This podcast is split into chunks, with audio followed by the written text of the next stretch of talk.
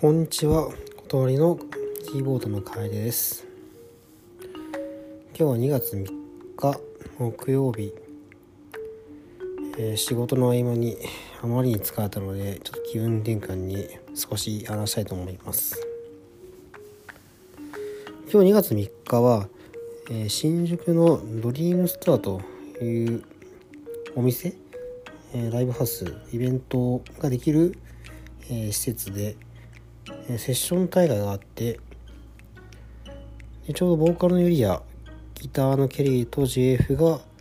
えセッション大会に出てコテコテのロックをしてくるらしいと。いうことでコロナの前は月1定期的にやっていたイベントで、えー、気軽に歌いたい人が曲を選んで歌ってみるといったような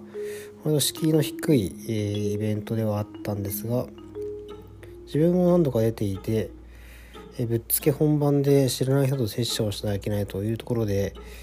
歌う人は意外と軽い気持ちで来るものの演奏する方は結構練習してくる人、うん、初見で頑張って弾くような結構めちゃくちゃなる人結構バラバラで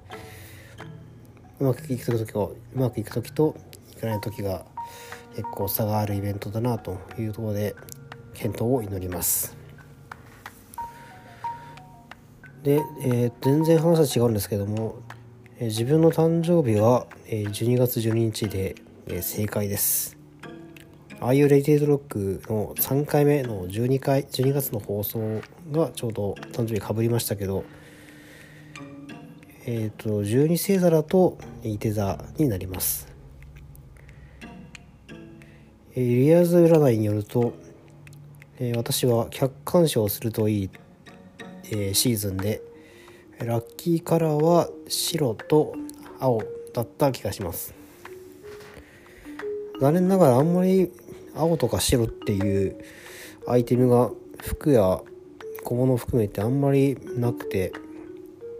どちらかというと黒とかグレーとか赤とかは結構多いですけどもちょっと2月13日えこちらが Are You Ready to Rock の、えー、放送の第5回目かな？があるのでその時にちょっと身につけてみようかなと思います。でちょっと星座占いって何だろうみたいな感じでちょっと気になってちょっと調べてみたんですけどもどうやら生成失礼しました。西洋先生術を簡略したものが、えー、星座占いと言ってるみたいです。でいわゆる十二星座っていうのは生まれた月と日付で王道黄色い道と書いて王道にかかる星座を12個に分けて占ったもの。でこの黄色い道王道というのはえ太陽の通り道のことを指しています。でこれ実は12星座じゃなくて実は13星座っていうのも実はありまして。でそのさっきの王道の区分けがちょっと違うというのが切り口の違いなんですけども13星座だと私いた座じゃなくて蛇使い座なんですね。この蛇使い座って昔少年週刊マガジンかなんかに掲載されてたゲットバッカーズっていう漫画がありましてこれめちゃくちゃ私好きででこの作品で蛇使い座の話がよく出てくるので蛇使い座なんか意味もなく憧れていたのでなんかやったなみたいな感じでテンションが上がった記憶があります。星座に関してはあまりそんなに詳しくはないんですけどもこれも結構天文学といいますか天文系のものは結構好きで自分が作る曲にもこれ歌詞は、えー、星とか、えー、月とか、えー、夜っていうの単語が、ま、ひたすら出てきてるなっていう感じで。例えば、えー、いい言葉に収録されている「えー、星空のセレナーデ」という曲に関してはもう曲名から星空小さな夜と曲ということでまさに私を象徴するようなバラードなんですけども。宮沢賢治先生の、え、書かれた「銀河鉄道の夜」という作品、ま、これは小学校だったり中学校の教科書に載ってるような有名な日本を代表する作品だなと思っているんですけどもこれもともとすごい私好きなんですけど実はこうプラネタリウム版の映画といいますかムービーがありましてでこの銀河鉄道をテーマにしたこのプラネタリウムの映画が私非常に好きで、えー、手元にも DVD で持ってますしよく見てます。でこちらは結構世界的にもヒットしていて世界何カ国でも一度放送終わっても再放送的な感じで、えー、繰り返し、えー、放映されている人気作です。この映画に関しては結構私思い入れがありましてこの銀河鉄道という銀河鉄道の夜っていうこのプラネタリウムの作品を見て受けたインスピレーションから初めて作詞作曲ができるようになったという経緯があります。これも確か12月もう今ぐらいなちょうど寒い時期にですねケリーとどっかで飲んでいたのかケリーの家に飲んだのか覚えていることはとにかくケリーの家で泥酔をしながらケリーがおすすめしてくれたこの「銀河鉄道の夜」という作品を2人で見た。そして私はなぜか見ながらね号泣していた記憶がありましてある感情が橋がこう決壊したといったような感じでした。そのその頃は私は働き始めて1年経つか経たないかぐらいで当時はもう今ほど仕事があまりできず結構不器用でもう IT 系 IT 系には向いてないんじゃないかなとこう悩みつつ劣等感を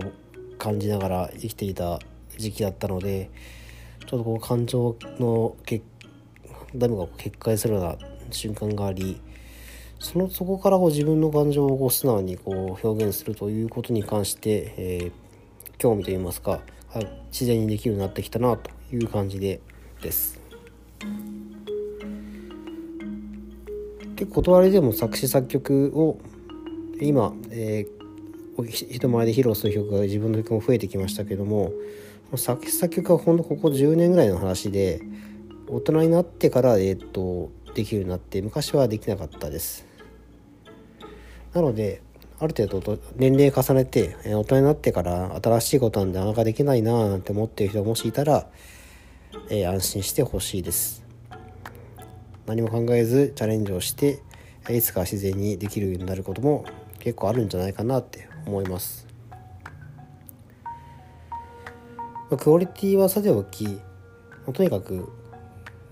作品を完成させることというのが大事だと思っていまして、ま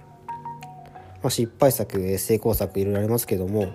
とにかく一から作ってあ完成させるというプロセスを、えー、ひたすら繰り返していくと自分の中でノウハウもたまりますし、えー、人と話していてもあこういうアプローチあるんだなというところで、えー、作品を作るということに関して慣れてくというのが分かったので是非ねこの聞いてる人も積極的に何か新しいことにチャレンジしてほしいです。意外とそんなに特別な才能や技術っていうのは必要なくて意外とやってみればできてしまうということがあるんじゃないかなと思います。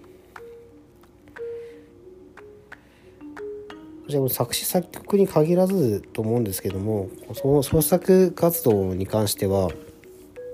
初めから自分の作品が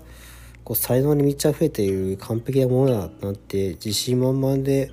やる人っていうのは意外と少ないんじゃないかと思ってます。結構周りの人が、えー、結構褒めてくれたりとか